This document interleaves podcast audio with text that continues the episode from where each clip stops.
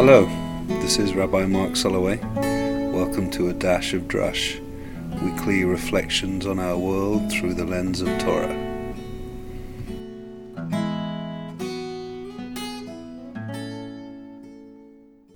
As a culture, we seem to have lost the ability to know when enough is enough, lost the ability to know when we're really satisfied, content, full. Full already implies that we have to be full and not just satisfied. I know for myself with food, I have this terribly. I'm never quite satisfied, never quite got the feeling that I've I've had enough, and yet most of the time I've had too much. I've eaten too much, and yet there's still some kind of feeling inside, like I need more, like I'm still craving, still yearning, still wanting to acquire more, eat more, consume more. It's kind of an epidemic, you know, that, that sense that we're so constantly, constantly wanting more and more and more that we forget just to say, oh, I've had enough. I've had enough. I know it plays out some in some Jewish families. Mine, mine was one growing up. You know that would be on uh, on vacation, having having a lovely meal, and the conversation would be where we're having the next meal. You're having a lovely lunch somewhere, and it's like, what should we do for dinner? This this idea that we somehow have to know where and when and what the next meal is. And this comes from a definitely a feeling of abundance, but it also comes really on a deeper level from a from a sense of insecurity and uncertainty that what if we don't have enough? What if we what if we what if we're not going to be able to you know there's this sort of anxiety that we can have sometimes. And it's not just about food it's about what we own and what we want to own and what we don't own and what we wish we had and we try to fill ourselves up filling holes that might ultimately be um, something that's not about anything physically. That's really about the deepest yearnings that we have, really, to feel a sense of connection and a sense of satisfaction that's not about a physical need, but a, a, a spiritual, a spiritual sense of being held and so connected that how can we need anything else? Which comes from a, a place of trust and, and faith sometimes, which are hard, really hard for most of us to really have that that sense of uh, bitachon, of trust that everything's going to be everything's going to be okay. Everything's going to be okay. I'm going to have enough, you know. I mean, it's ironic that uh, much of the world, you know, there are out of a, a, population of some seven billion people, one billion people are, are, food insecure, meaning they don't they don't know where their next meal is coming from, and yet most of us most of us are not in that position. I expect most of you who are listening to this right now, and certainly myself, are definitely not in that position. We have so much more than we need to sustain ourselves, and yet we still have that anxiety: is there enough? You know the kind of classic syndrome of like, there's people in my house, am I going to be able to feed them? This is this is a theme that I think is really present in the section of the of the Torah that we're reading this week. Double, it's a double parsha Bahar and Bechuchotai, and in Bahar, which means in the mountain, it, the, the start of it is this unbelievable, beautiful mysterious passage about the Shemitah year, which says, you know, on the mountain, on the mountain, the instruction was given to observe the Shemitah, which is the seventh year where everything stops, everything lies. Uh, for it's a, a Shabbat for the land, a Shabbat for the land. Like, stop, bleeding the earth of all of its resources and let it reset itself, you know. The idea that for six years, says the Torah, six years you're going to work and plant and reap and grow and do all of the things that you're going to do to to get your beautiful produce from the land. On the seventh year, it's you're just going to take care of yourself from what the land is naturally producing. And the Torah somehow knows, of course, that that is going to give rise to to anxiety. You know, the the, the Torah says, you know, um, you're probably going to say, you're probably going to say, but what are we going to eat in that seventh year? You know, what are we going to eat? Ma nochal, ma nochal b'shana hashviit. What are we going to eat in the seventh year? That that sense of anxiety, the sense that this instruction to work hard for six years and then let the land, let the land rest, could be a source of anxiety. What if we starve? What if the earth doesn't naturally produce enough? You know, could say that that that anxiety in based on a, an agricultural society being being being commanded on the mountain to not farm in that in that seventh year. I mean, understandable, right? But for those of us who live in this very affluent Western world where we can just go, you know, in some places 24 7 to a supermarket and buy whatever we want, you know, fruits and vegetables that aren't even in season and, you know, certainly not grown low, we can just get whatever we want. Um, and yet we still have anxiety.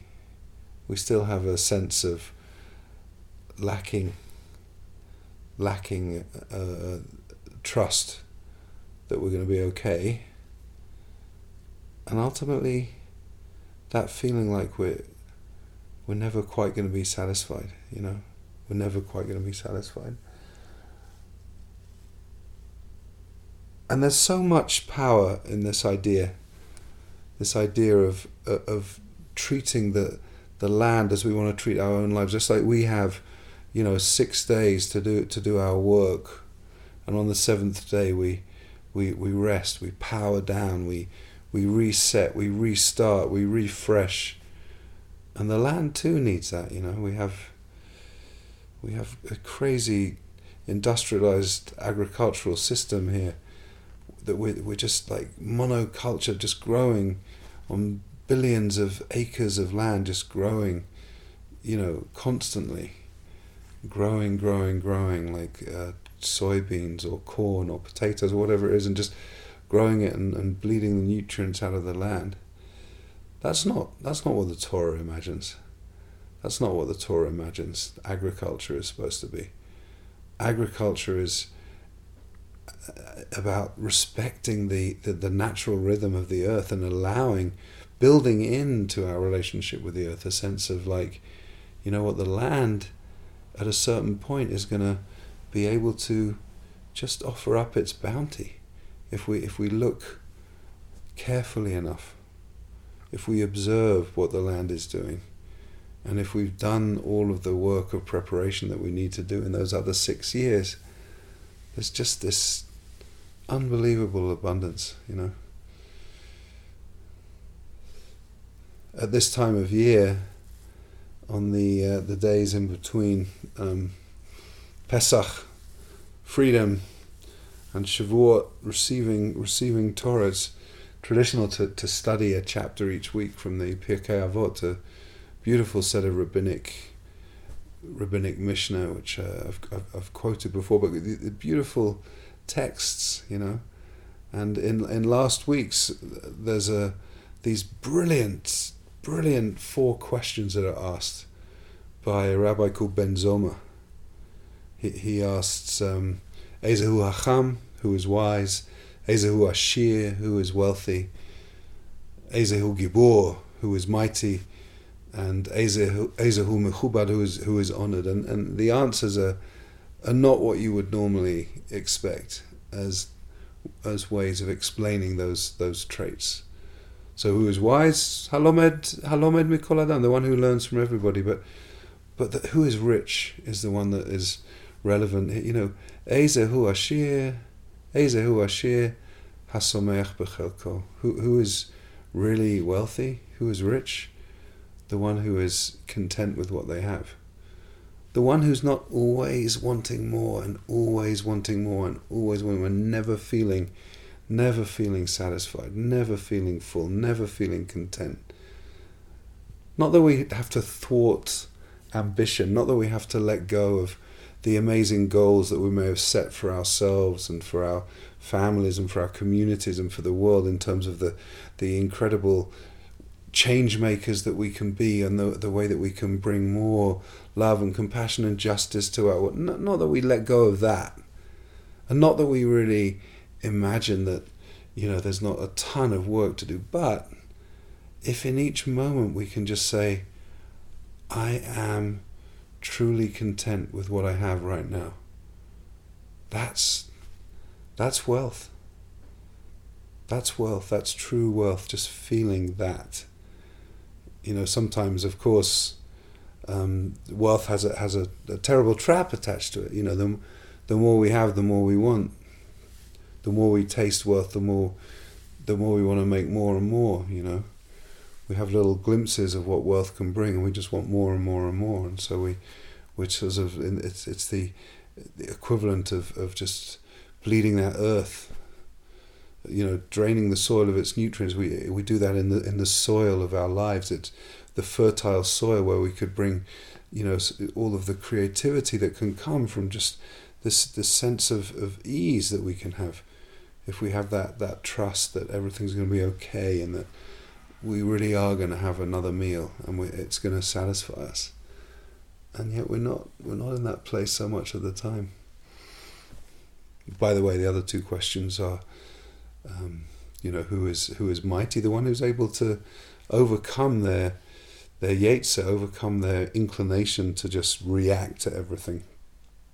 I think that uh, the idea that real, you know, gibor means a warrior, and that really being a, a, a, spiritual warrior is about just having having restraint on a on a psychological level.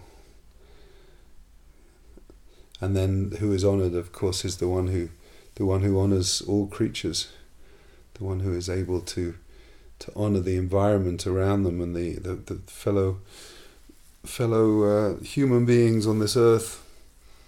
One who honors others is able to be honored all of these are, are deeply connected to each other. These four qualities all deeply, deeply connected to each other, and I think connected to this idea of, of how we how we what kind of imprint do we have in this world? What is our relationship to our to our food and our environment? And and do we do we live our lives with this sort of arrogant, grasping, acquisitive kind of nature? Or do we just have this simple and honorable and uh, humble relationship? You know, it feels like uh, as a culture, you know, whether it's cor- corporate culture or or um, any aspect of culture, it can be so attached to um, to greed, and greed is, by definition, something that sort of demands that I have, even though I know that someone else doesn't have it. Like my greed, um, my greed is somehow makes me complicit in in all of the the starving people in the world because I want more. It's complicated. It's really complicated. You know, the the second part of this, the, this double parsha that we're reading, Bechukotai, has this very powerful opening verse in it that's connected to everything else we've been saying. It says, If you if you walk the walk, if you if you walk in literally in my in my statutes, in my ordinances, in my law, if you if you walk in this way, if you walk in this way, says the Torah, then all, all of these great things will happen to you, all these great blessings. But if you don't, then the opposite will happen. Very hard. Not going to get deeply into that sort of theological conundrum of, of like, you know, do good and good happens, do bad and bad happens. We know that we know that that is not how the universe works, and so there's something deeper going on, you know.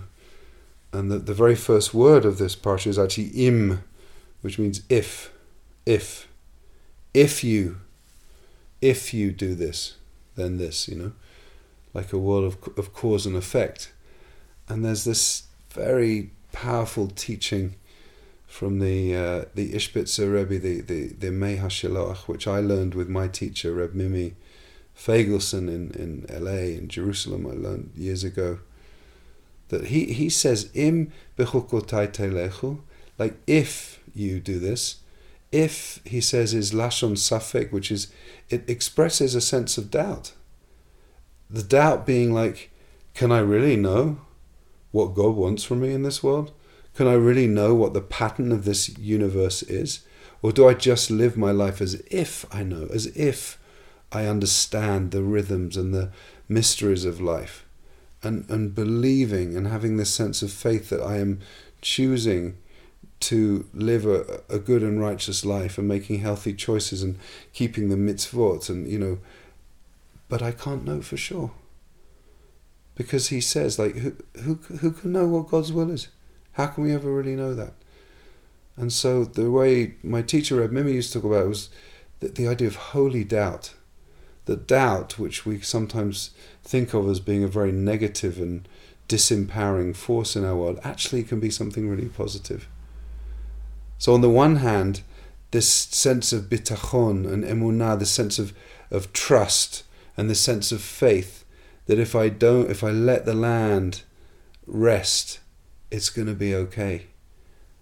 The earth is going to provide. The world is somehow, the universe is going to somehow provide for me my needs. I'm not going to starve if we have that. And fully knowing that there are many starving people in the world, as I've said. So I'm, I'm talking, you know, not, not, not more about like the, the, the personal spiritual experience if we, if we live in that way. And yet at the same time, there's this paradox this great paradox because we also need to have the kind of doubt that brings us humility. The opposite of doubt is certainty, and certainty is is dangerous or can be dangerous because it can be a form of fundamentalism that says, I know the truth. I know, I know the truth with a capital uppercase T. I know the truth. And if I know the truth, and I see that you are not making the same choices that I'm making, then you are not in the truth. And therefore, I'm going to judge you, or worse, kill you, which is what obviously we know happens in the name of fundamentalist religion.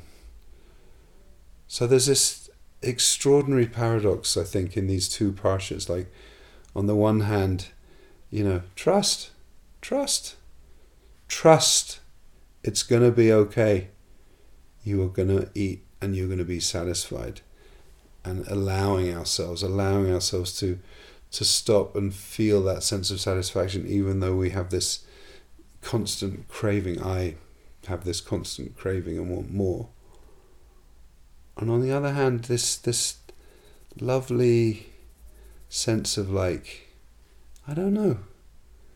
I'm I'm living my life in this way, and I'm making choices, and I'm I, am i am really hoping that this is this is bringing more goodness into the world.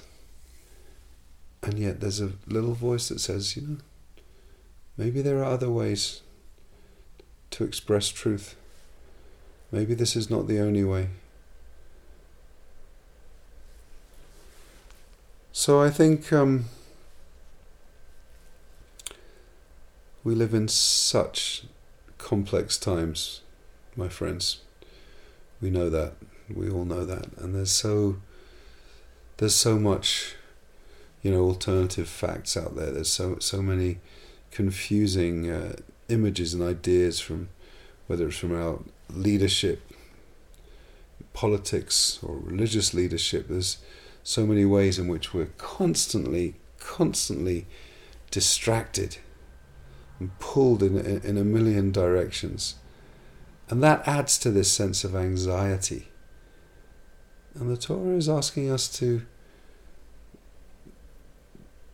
enter into this sense of divine rhythm that says, I, I do my work and then I stop.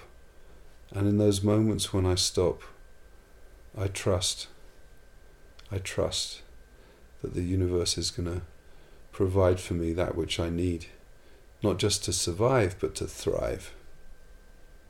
May we all thrive and live lives where we feel satisfied and feel a sense of connection and meaning. Thank you for listening to A Dash and Drush. We will see you next time.